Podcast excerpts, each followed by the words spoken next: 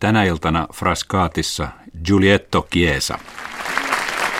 Grazie Giulietto, grazie proprio alla sua provocazione, alle sue eh, Tutun tuntuinen nimi pistää seinäjulisteesta silmään vaeltaessani alkuvuodesta Rooman etelänpuolisia viinivuoria. Illalla muistan Frascaatissa ääriä myöten täydessä salissa, kuin työväen talomme kauan kauan sitten, satojen italialaisten keskuudessa. Tapasin ensi kerran Giulietto Kiesan 70-luvun lopulla Genovassa, Italian kommunistipuolueen IKPn päälehden Lunitan lehtijuhlaan kutsuttuna kansanuutisten nuorena toimittajana. Isäntäni Kiesa johti puolueen Genovan piiriä.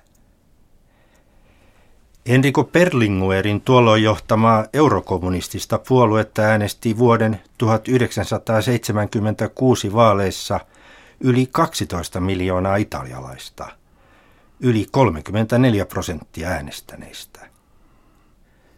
Tuolta ajalta hyllyyn jääneessä taloushistorioitsija Erik Hobsbawmin teoksessa IKPn johtoon lukeutunut Giorgio Napolitano, maan nykyinen presidentti, hahmotteli Italian tietä sosialismiin.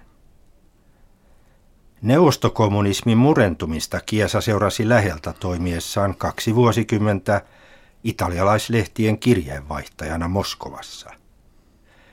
Toisin ajatteleville palstoillaan sijaa antanut Kiesa tuli tutuksi myös Mihail Gorbacheville. Hän kutsui italialaisen vetämänsä uuden politiikan foorumin jäseneksi.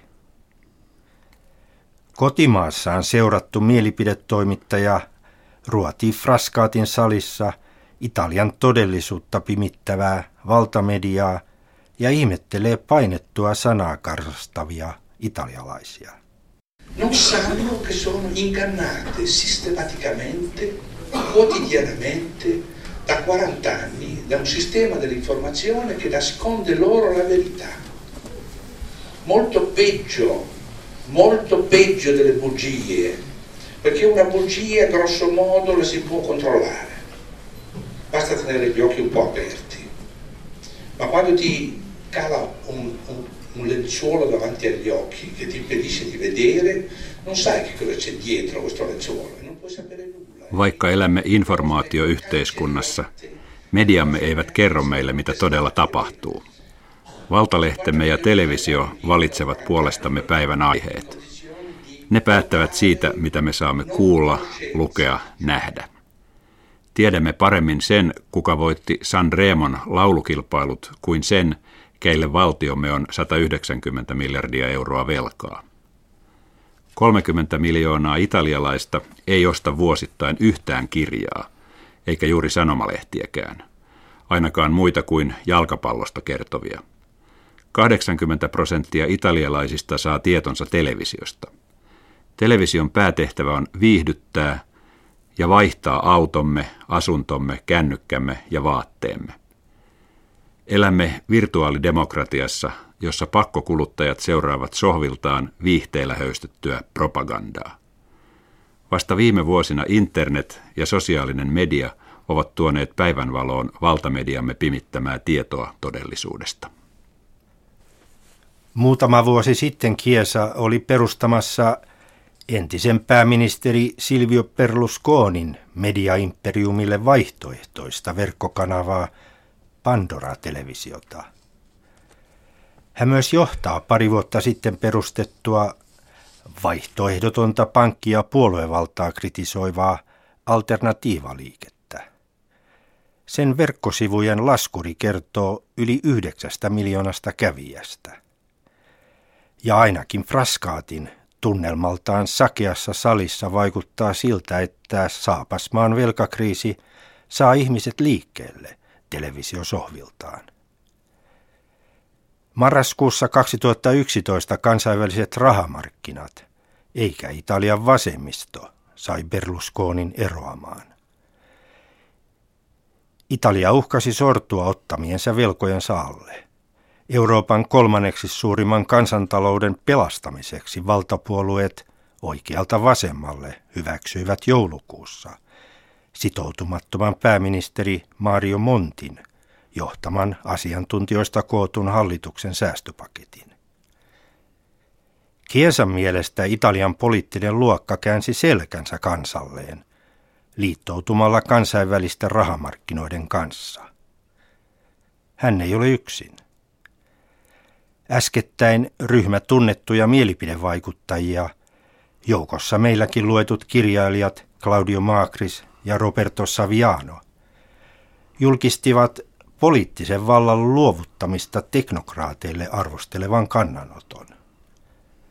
Nopeasti kymmenien tuhansien allekirjoittaman vetomuksen mukaan pankkivaltaa myötäilevän teknokraattihallituksen sijaan Italia tarvitsee kansaa edustavan poliittisen hallituksen.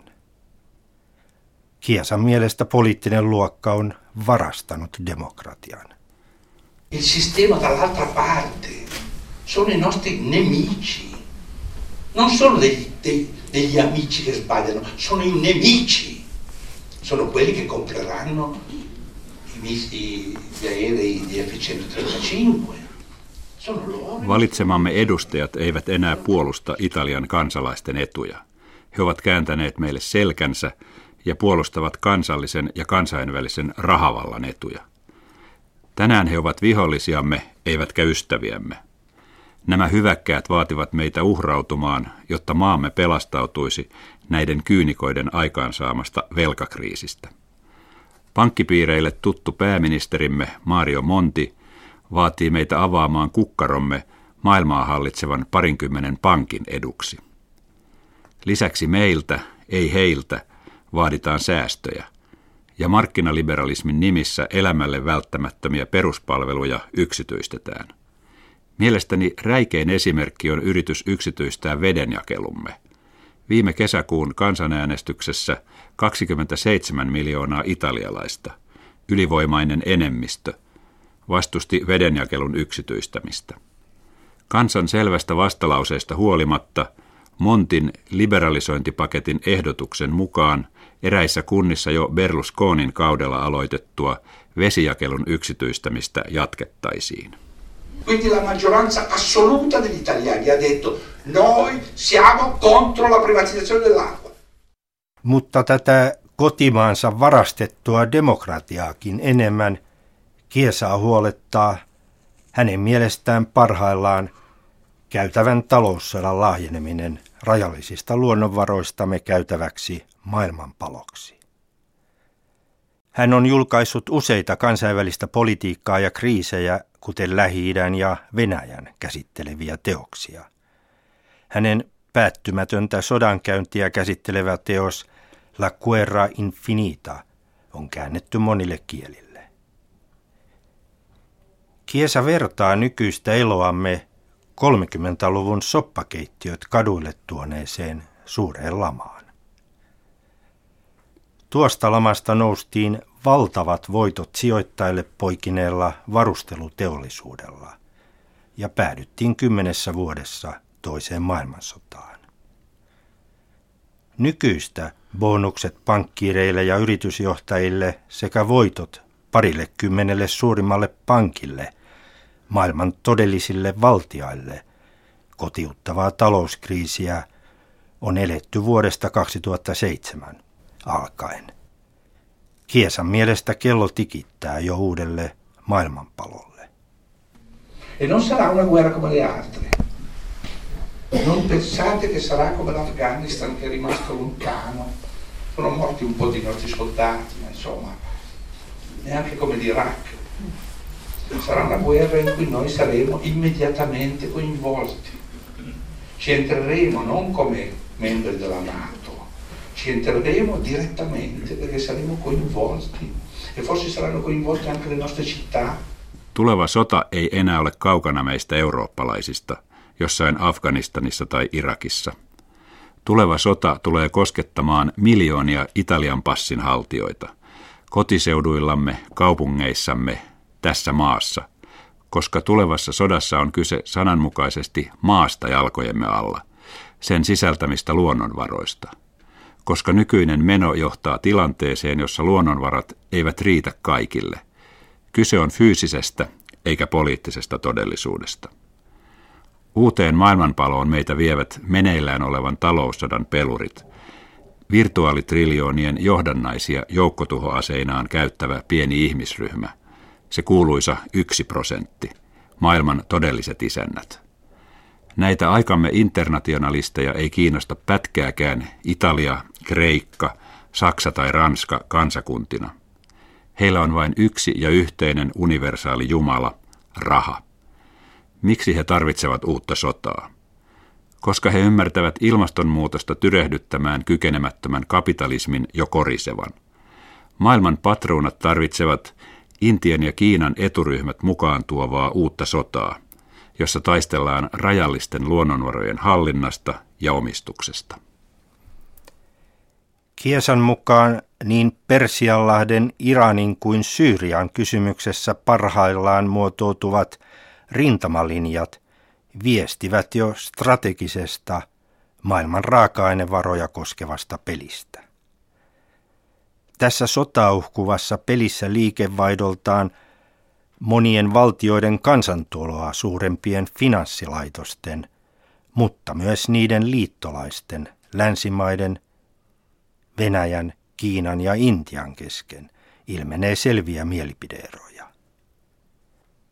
Kaikesta tästä huolimatta finanssikapitalismia sovittamattomassa ristiriidassa sosiaalisen tasa-arvon, demokraattisen päätöksenteon ja yhteisöllisen hyvinvoinnin kanssa pitävä Kiesa uskoo yksityisten ihmisten voivan yhdessä vastustaa nykyistä menoa. Hänen mielestään rahavalta suorastaan pelkää tätä. Sitä, että yhdessä vaatisimme politiikkojamme puolustamaan kansalaisiaan 20 maailmaa hallitsevaa pankkia, kuten Deutsche Bankia, Barclayta, Citigroupia, Goldman Sachsia, UP Sveitsiä vastaan. Fraskaatin tunnelmaltaan tiheässä salissa ajoittain sekä Esko Seppäsemme että Timo Soinimme mieleen tuovan Paavo Lipposen ikätoverin Giulietto Kiesan mukaan italialaisilla riittää vielä mitä yhdessä puolustaa. I banchieri stanno lontani, stanno a Wall Street, stanno a Londra, a Parigi. Questi non li raggiungeremo mai. Ma c'è un posto dove noi e voi possiamo essere molto forti, anzi direi invincibili. E questa riunione di questa sera dimostra che potremmo davvero pensarci sul serio. Non è casuale che voi siate così tanti. È il nostro territorio. Lì noi siamo imbattibili. Se siamo in tanti, certo se siamo in due non contiamo niente, ma se siamo in tanti, su ogni territorio noi possiamo cominciare la nostra battaglia. Pankit ovat etäällä meistä. Wall Streetillä, Berliinissä, Lontoossa, Pariisissa, Milanossa. Mutta maa on meitä lähellä, jalkojemme alla. Asuinseutumme, läheisemme, koulumme, yhteisömme. Puolustakaamme niitä. Jos olemme päättäväisiä, olemme vahvoja ja voimme vaikuttaa, sillä meitä on paljon. Älkäämme maksako muiden meidän nimissä ottamia velkoja. Vaatikaamme pelurit itse vastuuseen veloistaan. Vaatikaamme televisioltamme suoria lähetyksiä ja valtalehdiltämme paljastavia juttuja nykyisen hiljaisuuden sijasta. Sanokaamme ei terveydenhuoltomme, julkisen liikenteen, puhtaanapitomme, postimme ja juomavetemme yksityistäjille, samoin maamme ja ilmamme saastuttajille. Ja valitkaamme edustajiksemme maamme ystäviä ja meidän ystäviämme, älkäämme vihollisiamme.